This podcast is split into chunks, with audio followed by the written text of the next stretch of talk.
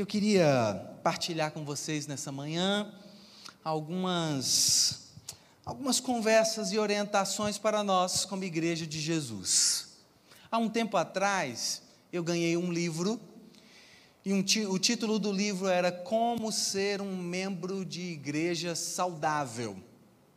E logo na introdução do livro, e eu não pretendo ah, fazer as mesmas divisões dos capítulos do livro, eu tomo como base apenas essa, essa proposição do nome do livro, esse questionamento. E logo na introdução o autor dizia assim: é muito comum que as literaturas sejam feitas destinadas às lideranças da igreja, para que se tenha uma igreja saudável. É muito comum a literatura voltada aos pastores, para ensiná-los, norteá-los, orientá-los a construírem as suas comunidades de fé de forma saudável, de forma bíblica, de forma em que o Evangelho de Jesus esteja latente nesta comunidade. E este livro propõe exatamente uma nova perspectiva. Quais são as propostas, orientações em que ah, os membros da comunidade de fé podem ter para construírem um ambiente saudável? Como é que a gente, como, como servos do nosso Deus Altíssimo, podemos nos portar? Como é que a gente pode fazer? O que a gente pode fazer para de alguma forma, construir a nossa comunidade de fé, que ela seja mais forte, pujante, bíblica, que ela possa ser saudável, que o Evangelho de Jesus esteja, esteja à frente dessa nossa comunidade. E eu gostaria de pensar com os irmãos algumas dessas propostas, algumas dessas sugestões para mim e para você nesse momento. A primeira observação que eu faço quando nós nos perguntamos como ser um membro de igreja saudável, eu só consigo pensar no amor e nos relacionamentos. Estávamos ontem numa conversa à mesa com alguns irmãos da igreja e nós perguntávamos a esses irmãos qual é a cara da Igreja Batista da cidade. O que vem à sua mente quando nós, ah, quando nós nos propomos a ser Igreja Batista da cidade? Alguns irmãos disseram, ah, o lado social da igreja, e outros lembraram aquilo que está na nossa visão, na nossa missão: os relacionamentos. Nós nos propomos a ser uma comunidade cristã essencialmente relacional. E quando nós pensamos numa comunidade de fé, numa igreja que que seja saudável, nós precisamos ser uma comunidade de fé essencialmente relacional, com um amor pautando as relações. Eu tenho dois textos para dividir aqui com vocês, todos eles estão em Colossenses, no capítulo 3. Primeiro eu leio o verso 17, depois o verso 23. Diz assim, Colossenses 3, 17: Tudo o que fizerem, seja em palavras ou em ação, façam-no em nome de Jesus, dando por meio dele graças ao Pai. Tudo que vocês fizerem, seja em palavras ou em ação, façam isso por meio de Jesus, façam isso em nome de Jesus, dando a Ele graças. Olha que coisa interessante. Fazer alguma coisa em nome de alguém é fazer alguma coisa na posição de alguém é fazer alguma coisa como se fosse alguém, a mandado de alguém. Quando você era jovem e sua mãe lhe mandava ir na venda da esquina, menino, vá lá na venda do seu Chico e compre por gentileza uma barra de sabão. Você chega na, na, venda do seu Chico e você chega empoderado com esta ordem e você diz: Seu Chico, a minha mãe me mandou aqui para buscar uma barra de sabão. E seu Chico provavelmente vai lhe entregar a barra de sabão, porque ele sabe que a mãe desse garoto o empoderou, a mãe desse garoto o orientou, entregou a ele esta ordem, que de fato é para pegar uma barra de sabão. É fazer alguma coisa em nome de, no lugar de. E quando eu olho essa orientação de Paulo aqui aos Colossenses, ele está dizendo: tudo que vocês fizerem, seja em palavras, seja em ação, façam como se fossem Jesus. Aí isso eleva o nível, Isso aumenta a nossa responsabilidade. Tudo que eu for fazer, eu tenho que fazer como se eu fosse Jesus fazendo. E quando a gente traz isso para o espaço dos relacionamentos, isso gera em nós uma responsabilidade grande. Como eu vou me comportar, sendo que eu preciso transparecer Jesus nas minhas ações, sendo que eu estou indo em nome de Jesus, sendo que eu estou sendo embaixador de Jesus, o representante dele nessa perspectiva. Como vou me portar nos relacionamentos da nossa comunidade de fé? Como vou comunicar-me com os meus irmãos? Como vou tratar os, os, os, os, professores das salinhas que eu entrego aos meus filhos? Como vou tratar o pessoal da, da comunicação que, de forma tão hábil, tão uh, bonita e, e, e cheia de, de, de entusiasmo, é, lida com a transmissão do nosso culto? Como é que eu vou me portar na hora da saída, quando os carros ah, de, de repente prenderem o meu carro e eu tiver que procurar aquele que está prendendo o meu carro? Como será o meu comportamento diante disso? Quando eu penso em relacionamentos, quando eu penso no amor sendo o, o, o o fator regimental dos nossos relacionamentos, eu leio o verso 17 de Colossenses 3 e depois eu leio o verso, o verso 23 do mesmo capítulo. Tudo o que fizerem, façam de todo o coração, como para o Senhor. Na primeira perspectiva, eu estou empoderado no nome do Senhor para fazer as coisas e eu o represento. Na segunda perspectiva do verso 23, tudo que eu for fazer, eu faço de todo o coração, agora para Ele. Na primeira perspectiva, eu sou Jesus fazendo. Na segunda perspectiva, eu sou eu fazendo para Jesus. E quando a gente pensa nisso nos nossos relacionamentos, se a gente aplicar essas duas propostas para os nossos relacionamentos, eles tendem a ser mais saudáveis. Porque se eu estou me relacionando com alguém, seja o meu cônjuge, seja o irmão da igreja, seja nos ambientes de trabalho, seja no trânsito, onde a gente ah, costuma deixar aflorar as nossas perspectivas mais, mais ferozes, mais vorazes, não é, é um ambiente do, do trânsito onde a gente de vez em quando esquece a galhardia, a educação, a gentileza e a gente passa na frente do outro. Esses dias, deixa eu confessar um pecado para os irmãos. Eu gosto de confessar alguns pecados à comunidade, porque assim me sinto perdoado. Eu estou morando na roça e eu atravesso o anel viário para ir para minha casa.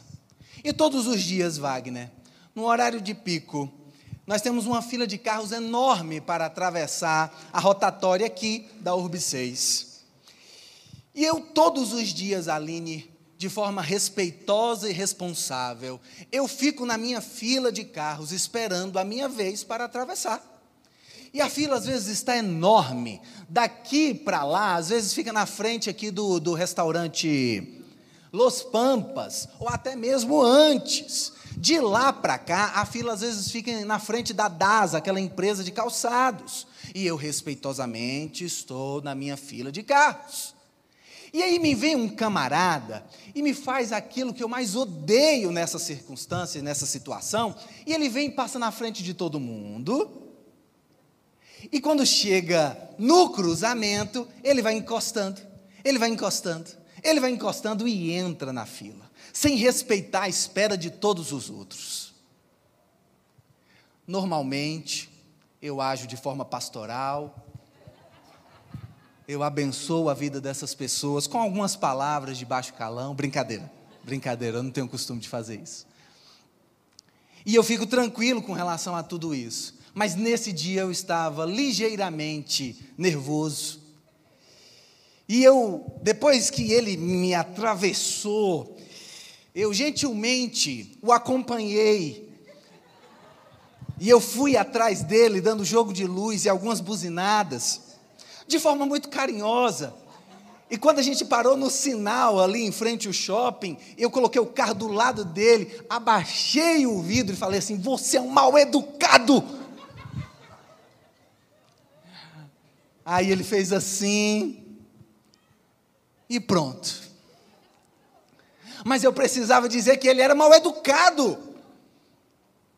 E é nesses ambientes que de vez em quando a gente deixa que as nossas, as nossas exceções, as nossas, os nossos ultrapassar de limites, eles vão acontecendo, e a gente fica um pouco nervoso. E esses são os, os lugares difíceis e delicados das nossas convivências. E de vez em quando nós estamos em dias assim, aqui na comunidade de fé. E nós podemos, inclusive, machucar pessoas que são da nossa convivência diária. E aí, quando eu venho ao texto e eu vejo Paulo nos orientando a fazer tudo e qualquer coisa, e agora estou falando de relacionamentos, nos posicionando como se fôssemos Jesus, e depois nós estamos do outro lado, fazendo as coisas como se estivéssemos tratando, servindo e diante de Jesus. E se nós olharmos para os nossos relacionamentos nessa perspectiva, a gente vai tratar o outro como se a gente fosse Jesus, então a gente trata com carinho e, e, gentileza. E na outra perspectiva, quando a gente vai tratar o outro, a gente trata como se ele fosse Jesus, então, portanto, a gente também trata com carinho e gentileza. E aí a comunidade de fé, que não está isenta, que não está. Ah, ah, de alguma forma, livre de conviver com as dificuldades dos relacionamentos, com os desentendimentos, os desencontros, as palavras trucadas, as, os mal entendidos que porventura possam acontecer, mas se a gente vive na perspectiva de que o terreno do outro é um terreno sagrado, que a gente entra com pés descalços, porque aquilo é terra santa, e é santa porque o próprio Santo Jesus habita e mora nele e nela, então eu percebo que o outro é um lugar onde eu chego com atenção e cuidado. E não piso de qualquer forma, porque ele é terreno sagrado, pois é a habitação do nosso Deus. Olha que coisa interessante. O judeu, quando trata o lugar santíssimo, ele trata com todo cuidado os objetos. Mas nós que somos do Evangelho, que rompemos as barreiras da religiosidade, que o, a presença de Deus já não está mais na arca, que a presença de Deus já não está mais no lugar santíssimo, no sagrado, no santo dos santos, mas agora esse Espírito Santo é derramado sobre as nossas vidas, e nós somos templo, habitação, casa de Deus, e Deus não habita mais nesses prédios feitos por mãos humanas, mas eles moram aqui, e nós não temos toda a responsabilidade do trato com as pessoas que são casa de Deus. E é por isso que, para sermos membros de uma igreja saudável, ou a gente é pautado pelos afetos, ou a gente é pautado pelo amor, na compreensão de que a gente está na perspectiva de sermos empoderados, de fazermos em nome de Jesus, e também nós estamos na perspectiva de fazermos porque estamos diante de Jesus. E o outro é para mim semelhante a Jesus Cristo, por isso eu o trato da forma como eu deveria tratar o meu Senhor. E aí a gente precisa repensar algumas coisas. E aí a gente precisa, de tempos em tempos, observarmos como nós estamos agindo diante das pessoas. E aí o pastor da igreja precisa confessar pecados e dizer: Senhor, me perdoe por falar de forma tão gentil com aquele camarada que ele era mal educado. De alguma forma eu ofendi os pais dele. Diz que os pais dele não souberam educar. Então eu preciso, de alguma forma, perceber que são nesses ambientes e nessas oportunidades que eu preciso fazer a leitura de Colossenses 3 e perceber que eu preciso tratar as pessoas como se elas fossem o meu, o meu Senhor, e eu preciso tratar as pessoas como se eu fosse também o meu Senhor. E assim a gente vai construindo ambientes que possam ser mais saudáveis. Mas eu digo mais: para a gente ser membros de igreja saudável, a gente precisa se engajar no trabalho também. Essas pessoas que agora se relacionam, essas pessoas que agora descobriram que a liga dos relacionamentos, o que movimenta a comunidade de fé, são os laços de afeto, de amor, de respeito. Essas pessoas agora, que estão ligadas pelo amor de Cristo, elas agora precisam ser mobilizadas ao serviço. E aí, 1 Pedro nos ajuda num texto que o pastor Simvaldo gosta muito, 1 de Pedro 4, 10 diz que cada um exerça o dom que recebeu para servir aos outros, administrando fielmente a graça de Deus em suas múltiplas formas. Cada um exerça esse dom. Cada um use das suas habilidades para cuidar, servir, fazer, louvar, pregar, abrir as portas, receber com um sorriso, cuidar das crianças, orientar o estacionamento dos carros, uh, trabalhar no staff, e em todas as atividades da igreja, na comunicação, e em todas as atividades, cada um use as suas habilidades para fazer com, para fazer com que este corpo funcione de forma, de forma natural, orgânica, saudável saudável. Eu estou com alguém que está com uma enfermidade e esta enfermidade, é, alguém da minha família está vivenciando esse momento, e é uma daquelas enfermidades em que parte do corpo não está funcionando da forma adequada. Em que ele está trabalhando ou mais do que devia e criando coisas que não deveria ou talvez aqueles órgãos e partes do corpo que estão deficitários e não estão desenvolvendo adequadamente a sua função e estão promovendo uma deficiência no corpo. E Paulo, de forma muito sábia, vai chamar esta comunidade de fé como um corpo que precisa adequadamente desenvolver as suas funções, cada um, para que ele funcione de forma ordeira, saudável, para que pessoas não sejam sobrecarregadas ou órgãos não sejam sobrecarregados, e pessoas sejam, ah, sejam completamente inteiras nas suas funções, para que possam desempenhar e desenvolver as suas funções para a saúde de todo um corpo. Afinal de contas, a nossa boca não come só porque gosta de comer, ela come para a alimentação e nutrição de todo o corpo. Afinal de contas, os nossos pés não caminham só porque eles gostam de bater perna, os nossos pés caminham, caminham porque precisam da mobilidade ao nosso corpo, é para o bem geral.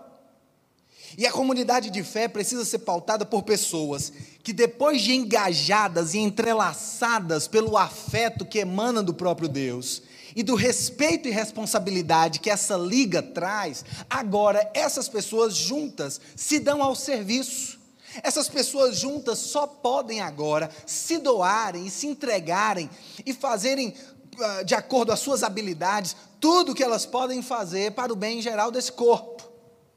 E essa comunidade ela precisa ser proativa, ativa. E a gente não pode mais esconder talentos.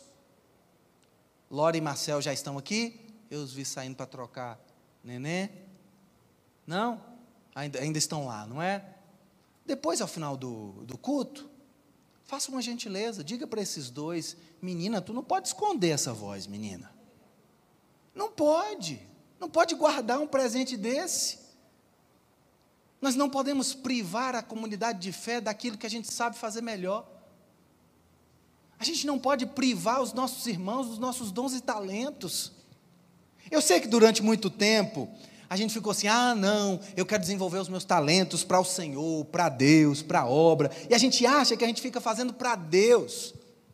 Mas na verdade, na verdade, o Senhor quer que a gente faça é para as pessoas que estão do nosso lado. A gente precisa ouvir esta irmã cantando belamente para que nós juntos, como comunidade de fé, possamos adorar o nosso Deus. A gente desenvolve as nossas funções, as nossas habilidades para cuidar de quem está aqui. Deus certamente que se alegra quando a gente canta, quando a gente cuida, quando a gente faz, quando a gente desenvolve, mas nós estamos fazendo para que este corpo aqui possa ser cuidado, tratado. O nosso berçário está funcionando, olha que lindeza, que maravilha. Apesar de Jesus já ter sido um bebê, hoje ele já não é mais. Não precisa dos cuidados do berçário. Mas quem precisa dos cuidados do berçário? Olívia, Laura e João. As nossas crianças precisam. E nós desempenhamos as nossas habilidades para os cuidados das pessoas que estão aqui próximas a nós. E essa comunidade de fé, que também é essencialmente relacional, ah, ela tem uma função de se engajar na sociedade, de ser socialmente engajada. Estou lendo a missão e a visão da Igreja Batista da cidade. Essa comunidade de fé, ela tem a função de arregaçar as mangas e se dar ao trabalho, ao labor, ao fazer. Essa comunidade de fé é a comunidade da efervescência dos dons e talentos. A comunidade de fé é a comunidade onde todos desempenham a sua função para que o corpo todo seja cuidado de forma saudável. É assim que a gente desenvolve uma comunidade de fé que tem saúde nos seus relacionamentos e no seu serviço. É assim que as coisas vão acontecendo. E este ano é um ano muito especial para a nossa igreja. Este ano é um ano muito especial. Porque nós estamos nos propondo a um desafio muito grande. Nós estamos nos propondo a construirmos um espaço que acolha essa, esse nosso afeto, que acolha esse nosso serviço, que acolha essas nossas pessoas. E, portanto, nós vamos precisar mais do que nunca do labor, do serviço, da atividade, do empenho, da entrega de todos nós. Eu ainda diria que para sermos membros de uma igreja saudável, segura a onda, nós precisamos colaborar financeiramente. Wagner, tesoureiro da nossa igreja, nós vamos fazer 10 anos no próximo dia 4 de agosto, Igreja Batista da cidade. Durante os cinco primeiros anos dessa igreja, quem está aqui desde o nosso início e acompanharam os cinco primeiros anos da nossa igreja? Que coisa linda. Você sabe, e você viu isso acontecer, que durante os nossos cinco primeiros anos, nós não falávamos de recursos financeiros no momento de culto da nossa comunidade. Nós não tínhamos nenhum momento de cantar as canções e trazer as contribuições financeiras. Nós começamos a nossa igreja e achávamos que quanto mais um povo era maduro, menos se precisava falar dessas, dessas obrigações, e a gente acreditava que, infelizmente, as comunidades evangélicas durante, em todo o país, durante esse tempo, por vezes são muito mal vistas pela questão do financeiro, e nós acreditávamos que ah, nas demais reuniões culticas de igrejas evangélicas, todos os dias se falava de dinheiro e nem todos os dias se falava de família. E foi assim que nasceu a nossa oração pela família. Nós queremos orar pelas famílias todos os dias, mas nós não queremos falar de dinheiro todos os dias. E então a gente decidiu orar pelas famílias todos os dias e não falar de recursos financeiros todos os dias. Alguém vai lá olhar, vai descobrir qual é o carro e vai avisar a gente. E aí a gente decidiu que o assunto dinheiro a gente só iria falar nas ceias, uma vez por mês, para orientar como se faz, mostrar relatório financeiro, e a gente ia caminhando assim. Depois a gente foi percebendo a necessidade de ter um momento, alguns irmãos foram pedindo, e a gente foi uh, cedendo, talvez até um pouco a contragosto de nós pastores, eu e Simvaldo, nós não queríamos ter esse momento assim, mas os irmãos pediram, acharam que era importante, que poderia elevar as entradas. O fato é que as entradas não aumentaram. Nós vamos fazer 10 anos de igreja e nós temos um marco, um teto que parece nos acompanhar, um limite de valor de entradas que a gente não supera. Gleidson ontem estava dizendo para nós que ele, enquanto tesoureiro, anotava a quantidade de envelopes que eram depositados nas caixinhas ou de, de transferências bancárias, e a gente pode perceber a quantidade baixa de pessoas que dão, entregam os seus recursos na comunidade de fé. Permita-me falar sobre esse assunto, e não quero falar de forma pesada, mas quero falar de forma a instruir os irmãos. Porque, apesar de no início da igreja a gente falar pouco de dinheiro, nós temos a compreensão que não é pecado falar de dinheiro. É saudável falar de dinheiro. É saudável dizer que esta comunidade de fé precisa se tornar responsável pelas suas atividades. É saudável da minha parte, um dos pastores dessa comunidade de fé, ensinar aos irmãos a liberalidade, a generosidade e a partilha. Embora você saiba que nós já não creiamos mais na perspectiva de dízimo, de 10%, ela se aplica mais efetivamente ao Antigo Testamento e no Novo Testamento, o que nós temos no nascer da igreja é a liberalidade, é a partilha, é a generosidade, e Paulo nos orienta a entregar e dar conforme as nossas possibilidades, inclusive no texto de 2 Coríntios, capítulo 8, verso 11 e 12, ele diz: "Agora completem a obra para que a forte disposição em realizá-la seja igualada pelo zelo em concluí-la, de acordo com os bens que vocês possuem, porque se há prontidão, há contribuição. É aceitável de acordo com aquilo que alguém tem e não de acordo com aquilo que alguém não tem. O que Paulo está dizendo é dê de acordo as suas possibilidades. Não coloque o chapéu onde a mão não alcance, mas também, por gentileza, não coloca o chapéu no chão. O que Paulo está tentando dizer, e é a nossa perspectiva nessa comunidade de fé, não tem um valor fixo para que você possa ah, ah, entregar na igreja, mas também não pode ter a ausência de um valor.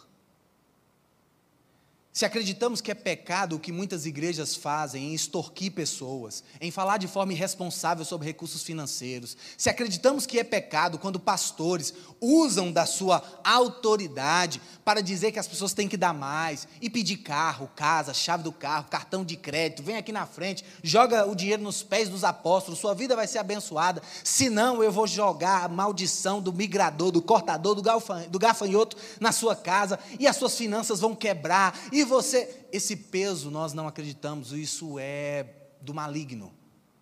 Isso é mentira. Todas essas informações não são do Evangelho de Cristo Jesus.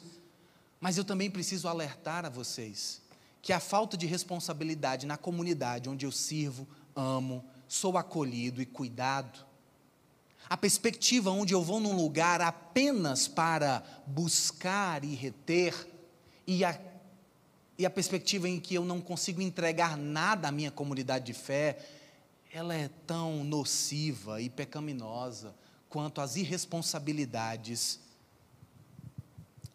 de outrora. Eu preciso me sentir responsável, nós, eu e pastor Simvaldo, nós precisamos dizer a vocês da necessidade de uma igreja que seja saudável nos seus recursos. E eu não estou dizendo aqui para aqueles que já doam de forma, de forma responsável, de forma uh, frequente. Eu não estou dizendo para você aumentar as suas contribuições. Eu estou dizendo para aqueles que, porventura, não estão desenvolvendo uma regularidade, e não por falta, e não porque não estão podendo, mas porque talvez não estão conseguindo administrar muito bem os recursos, eu preciso dizer a você: você precisa se organizar financeiramente e colocar esta casa como parte das suas atribuições financeiras. Eu não sei se você já percebeu, eu quase nunca venho aqui na frente colocar envelopes. Quase nunca. E se você porventura já pensou assim, meu Deus, eu nunca vejo o pastor Silas indo lá na frente, o pastor Silas está roubando de Deus. O pastor Silas não está entregando o dízimo. Eu realmente não venho aqui na frente. Porque lá em casa, a minha esposa é melhor nessas coisas de planilha e organização financeira.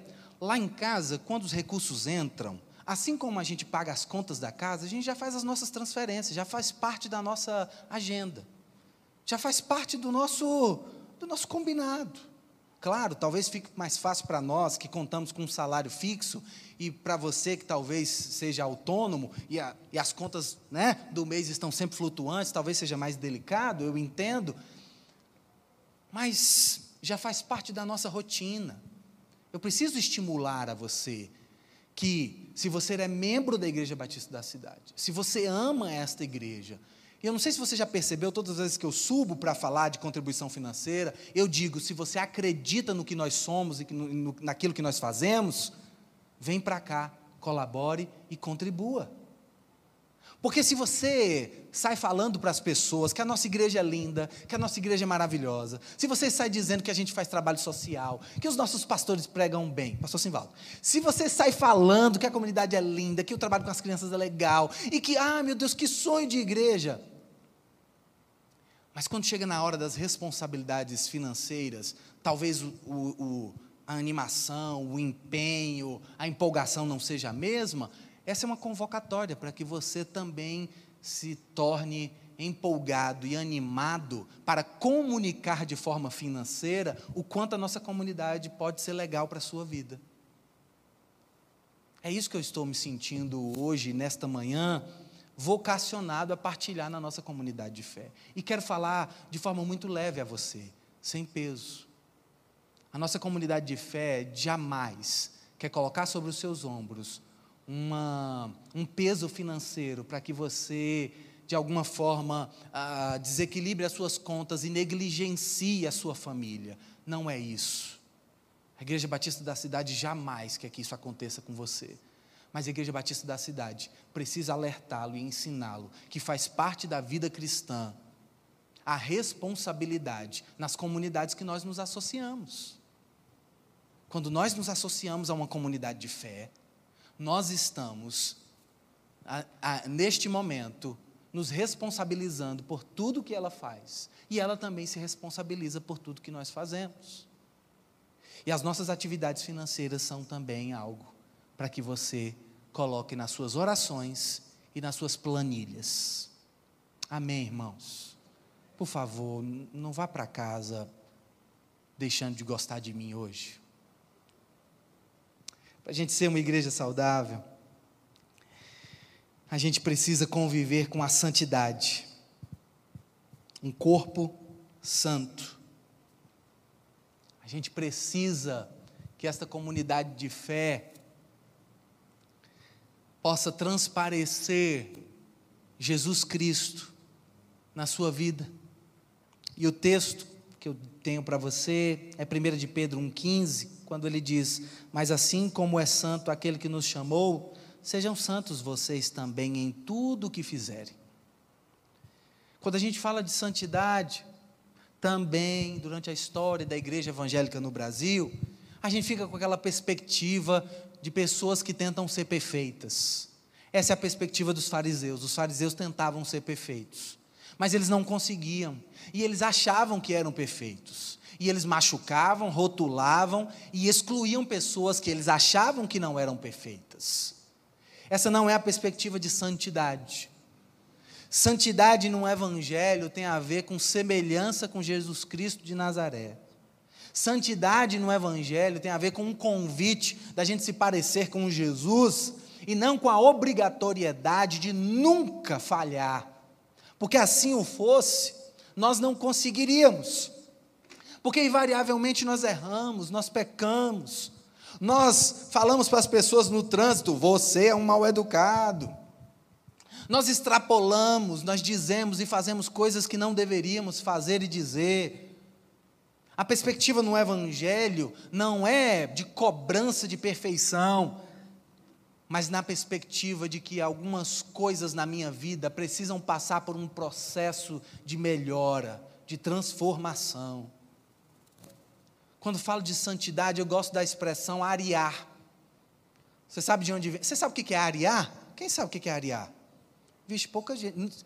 Vocês não, vocês não sabem o que é ariar panela, não, irmãos? Louvado seja Deus, os irmãos não estão lavando panela em casa. Ariar panela. A expressão ariar vem de lavar com areia. Porque as nossas vós iam para a beira do rio lavar as panelas e colocavam areia na panela e passava a bucha com areia para a areia desenvolver um atrito com o alumínio e arrancar as sujeiras que estão encrostadas, impregnadas, grudadas e facilitar o nosso trabalho. E eu percebo que de vez em quando o trabalhar do Espírito Santo em nossas vidas também é o de arear de vez em quando é lavar com areia. E não pense que esse é um processo gostoso. Não pense que esse é um processo que não doa, que seja completamente natural e a gente nem percebe. O processo de arear e de lavar, de purificar, de transformar, de santificar, é um processo do Espírito Santo que arranca de nós coisas que não são saudáveis para nós. O pecado nunca é uma coisa que eu não devo fazer porque Deus me proíbe de fazer. O pecado sempre é uma coisa que eu não devo fazer porque ele faz mal para mim ou para quem está perto de mim. É nessa perspectiva. As orientações bíblicas nunca são regras frias para mim e para você. Quando Jesus está dizendo ame ao próximo como a você mesmo e faça dessa relação uma relação saudável e não ofereça maldade a ele e que ele não te ofereça maldade, Jesus está dizendo não faça isso porque isso te diminui. Fazer tais coisas te desumaniza. Outra palavra boa para santificação é humanização. O que, pastor? É porque sermos humanos não é coisa ruim. Deus nos fez humanos. Ser humano é o que ele nos fez em essência. Infelizmente, a nossa humanidade está manchada e tocada pelo pecado. Mas não é problema ser humano. Deus nos fez assim. Precisamos assumir a nossa identidade.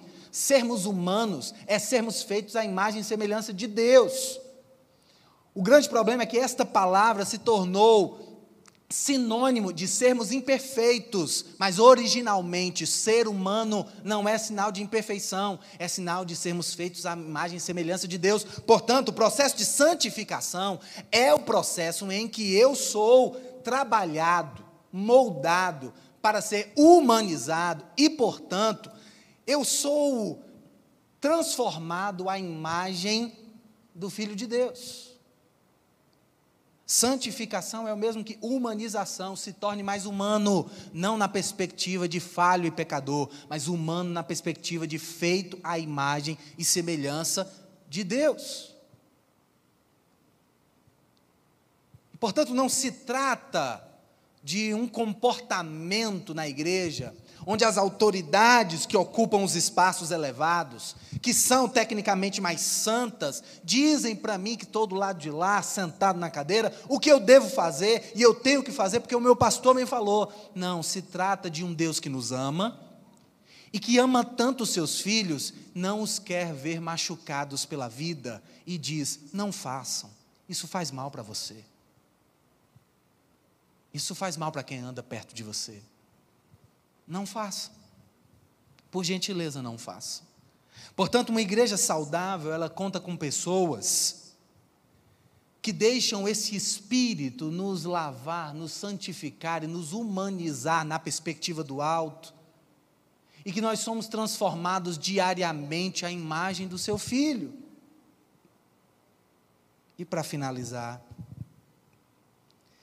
ser uma igreja saudável é vivermos como quem tem uma missão aqui na terra, sem perder a perspectiva de que um dia nós viveremos uma vida no porvir, nos céus, na glória, no reino de Deus, no colo daquele que nos salvou, nos santificou e nos leva para o seu aconchego o apóstolo João, na sua, no seu Evangelho, capítulo 14, o verso 2 e 3 diz: Na casa do meu pai há muitas moradas, ou muitos aposentos.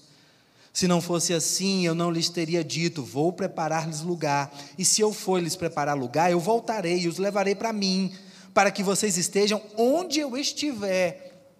É um amor tão grande que o próprio Jesus diz: Eu não consigo ficar longe de vocês. Então eu estou indo, mas a demora é pouca. E eu vou preparar lugar, porque a gente já se ama tanto que eu quero estar onde vocês estejam e vocês querem estar onde eu estou. E nós vamos gozar de uma eternidade juntos. O que João está dizendo é que nós temos um laço de amor com o nosso Deus que não nos permite ficar longe. Se Jesus foi assunto aos céus, então o Espírito Santo vem e mora no nosso coração, não nos deixa órfãos e vazios. E quando assim já não mais for, nós estaremos todos juntos nos céus, partilhando desse momento de estarmos com o Senhor. Enquanto a gente está aqui, a gente está com o pé no chão. Enquanto a gente está aqui, a gente está na missão. Enquanto a gente está aqui, a gente ama uns aos outros. Enquanto a gente está aqui, a gente serve e trabalha. Enquanto a gente está aqui, a gente tá, tem missão.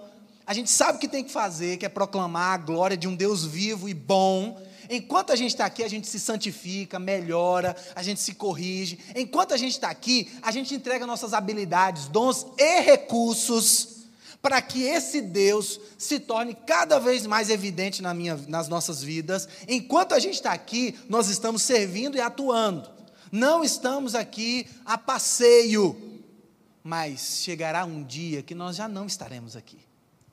E a gente precisa viver. Eu ia dizer infectado, mas a palavra infectado não é boa, não. Eu ia. Nós estamos aqui tomados, imbuídos, engravidados pelo desejo de estar lá, de estar com o Senhor. A igreja de Jesus trabalha de forma incessante para tornar o nome dele conhecido aqui, mas tem o seu coração já transplantado aos céus. Porque nós não somos desse mundo. Porque nós não somos feitos para ficar aqui. Porque a nossa realidade não é construída para a gente firmar bases aqui. Porque nós somos convocados a viver o que a gente só olha de longe, só experimenta um pouquinho aqui e agora do Evangelho, mas a gente é convidado a viver isso na plenitude, na totalidade com o nosso Pai. A igreja de Jesus Cristo não pode fincar as suas bases no mundo como se ela não tivesse a perspectiva de viver nesse mundo para todo um sempre. Nós vivemos aqui com os nossos pés no chão, mas a nossa cabeça precisa ficar no céu. Porque os nossos pensamentos precisam ser tomados pelo pensamento do céu.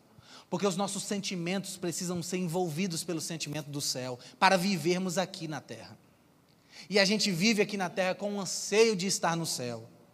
Mas nós não podemos ser furtados e roubados das nossas realidades aqui. Outro erro da igreja no Brasil é a mania de se isolar, de virar um clubinho, só esperando Jesus voltar e ela não faz nada, ela não atua, ela não rompe as quatro paredes, ela não se mostra lá fora. E aí, os famintos continuam famintos, aqueles que precisam de visitas continuam sozinhos, Aqueles que precisam ser acolhidos e amados continuam com vazio. E a igreja se encolheu a viver a sua fé dentro das quatro paredes e acostumada a olhar um para os outros e dizer como é bom servir a Jesus, como é bom servir a Jesus. E a repetição do domingo após domingo, palavra, louvor, palavra, louvor. Ai que gostoso, ai que legal, vigília, oração. Jesus é bom como Pedro propõe a Jesus no Monte da Transfiguração, em que Jesus aparece numa, num, num momento miraculoso, teofágico, teo, teo, como é que é? Essa palavra, meu Deus? Me esqueci. E Jesus aparece no momento da transfiguração, e está ali com Moisés e com Elias. E os discípulos dizem: Que glória, que maravilha, é os céus, vamos fazer tendas, vamos ficar aqui, Jesus, nós vamos fazer revezamento de oração, vigília, a gente vai viver aqui. Isso aqui é muito gostoso. Aí Jesus fala: Pedro, a gente precisa descer, Pedro. Tem um endemoniado no pé do monte. Eu preciso libertar ele. É Jesus dizendo para nós: igreja, isso aqui é maravilhoso, isso aqui é gostoso, louvar, adorar, ouvir a palavra, isso é lindo, mas a gente precisa ir para a vida. A gente precisa cuidar dos famintos, a gente precisa cuidar das pessoas que precisam o meu nome precisa chegar até essas pessoas. Vai ter o dia que vocês já não estarão mais aqui. Vai ter o dia que nós estaremos juntos. Vai ter o dia que a mesa vai ser grande e farta, completa, sem acepções, e nós nos serviremos. Vai ter o dia que vocês estarão no meu colo. Vai ter o dia, e ele não vai se acabar, que o sol vai nascer, não vai se pôr, e eu serei o sol, e a minha presença vai te envolver, e a glória vai ser para sempre e eterna, e não vai se acabar, mas vai ter o dia e a gente vive aqui aguardando esse dia chegar. E a gente canta Maranata, Senhor. Vem, Senhor Jesus. E a gente canta, da linda pátria estou, muito longe. O nome desse hino é Saudade. Não é, Jane? Lindo por sinal. A minha mãe cantava um hino que eu canto para os meus filhos quando coloco para dormir. Aqui não é meu lar, um viajante sou. Meu lar é lá no céu, Jesus já preparou. Avisto nos portais um anjo a me chamar. Sim, ao lar celestial espero logo entrar. Senhor, és tu, meu gozo, meu prazer. Se o céu não for meu lar, Senhor, que vou fazer? Avisto no portal um anjo a me chamar, sim, ao lar celestial, espero logo entrar. Vem buscar a gente, Jesus. Vem nos levar para esse lar a gente ora, pede e clama, enquanto a gente trabalha, serve e ama aqui na terra. Se coloque de pé, eu quero orar com você. Amém? Eu quero te estimular a fazer a oração dos que amam, dos que servem, dos que colaboram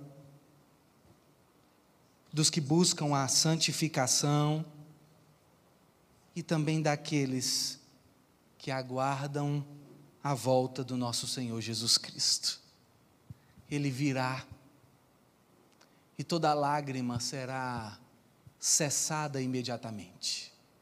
Ele virá e as tuas dores, lutos, tristezas serão encerradas imediatamente. Ele virá e a bondade vai reinar para todo sempre. Amém. Ele virá e o nosso trabalho já não mais será cansativo e pesaroso, mas serviremos a Ele para todo sempre, com um sorriso nos lábios e com um vigor que vem dele.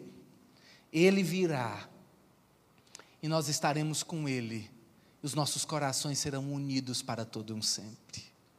Senhor Jesus, nós te adoramos, nós te exaltamos nós queremos nos comprometer, Jesus, a amar uns aos outros, a servir a este mundo, como o bom samaritano serviu aquele que nele não conhecia. Nós queremos nos comprometer a colaborar, queremos nos comprometer a entregar as nossas habilidades, dons e talentos, para que o seu nome seja exaltado. Nós queremos, Senhor, nos comprometer a deixar o Teu Espírito Santo nos transformar dia após dia e melhorarmos continuamente. Nós queremos nos comprometer, Senhor, a viver aqui e agora com os nossos olhos ali e além. Nós queremos nos comprometer a olhar para Ti e desejar ansiosamente que o Senhor volte, mas enquanto o Senhor não volta, nós trabalharemos arduamente para que o Teu nome seja edificado, Senhor. Vem e faz isso no coração da Tua igreja. Abençoe a Igreja Batista da cidade. Queremos ser pessoas que colaboram para que a igreja seja saudável nós queremos fazer da nossa comunidade de fé um ambiente saudável, que essa não seja uma responsabilidade apenas dos pastores e da liderança, mas que seja um compromisso vital de todo e qualquer que adentrar esses espaços e querer servir a Ti no nosso meio, que sejamos pessoas que colaborem para uma vivência saudável, permeada pela Tua presença. Nos faça ser nos habilite a ser, nos ensine a ser, em nome de Jesus, Senhor. Que sejamos abençoados pelo teu amor, pela tua graça, pela tua cura, pela tua paz. Que possamos encontrar tua presença no meio de nós e que o Senhor nos envolva e nos habilite para a vida, hoje e sempre, em nome de Jesus. Amém.